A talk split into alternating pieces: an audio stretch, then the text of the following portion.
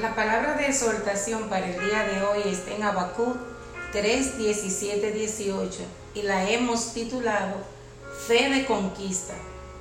Aunque la higuera no florezca, ni en la vides haya frutos, aunque falte el producto del olivo y los labrados no den mantenimiento y las ovejas sean quitadas de la mojada y no haya vacas en los corrales, con todo yo me alegraré en Jehová.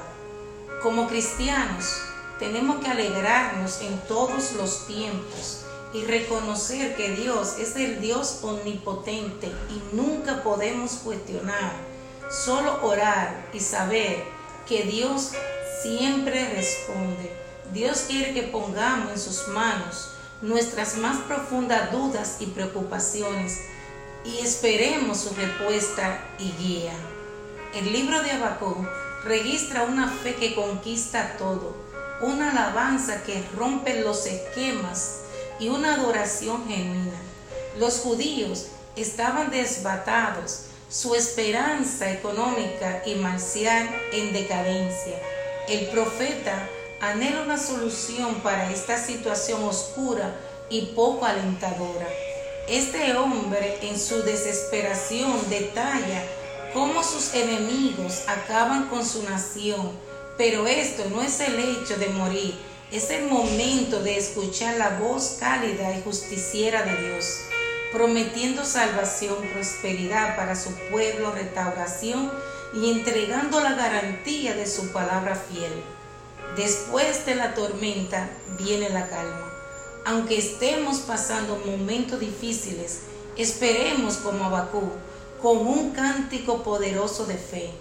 Como los creyentes afrontemos las dificultades en nuestras vidas, entonces sabemos cómo somos poseedores de una fe que conquista todo. Si hoy te sientes abrumado por las circunstancias que te rodean, haz como hizo el profeta Bakú.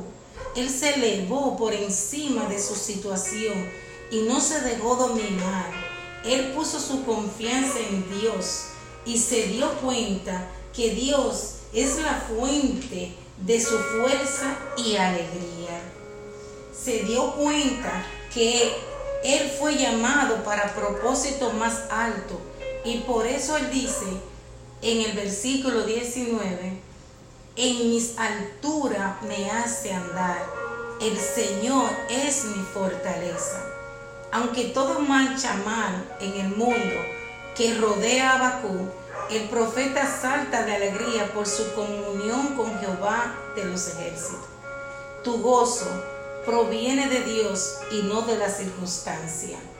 La verdad que Abacú nos enseña es una vida de fe cuando todas las circunstancias de nuestras vidas ofrecen un cuadro negativo, en caso de una pérdida o un fracaso personal, o debido a algo que nos cause dolor o pena, ese es el momento de colocar nuestra fe en Dios y su palabra.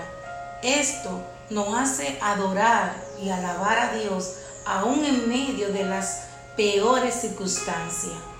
Decídete alabar, adorar y dar gracias a Dios por su fidelidad.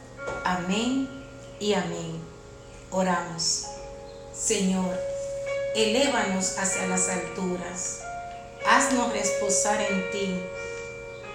Tú estás en total control de nuestras vidas, Señor. Dirígenos, Señor, guíanos a toda la justicia y a toda tu verdad, Señor. Gracias Señor por tu fidelidad y gracias por tu amor. Amén y amén. Bien, se despide quien les habla, Clara Rodríguez. Bendiciones.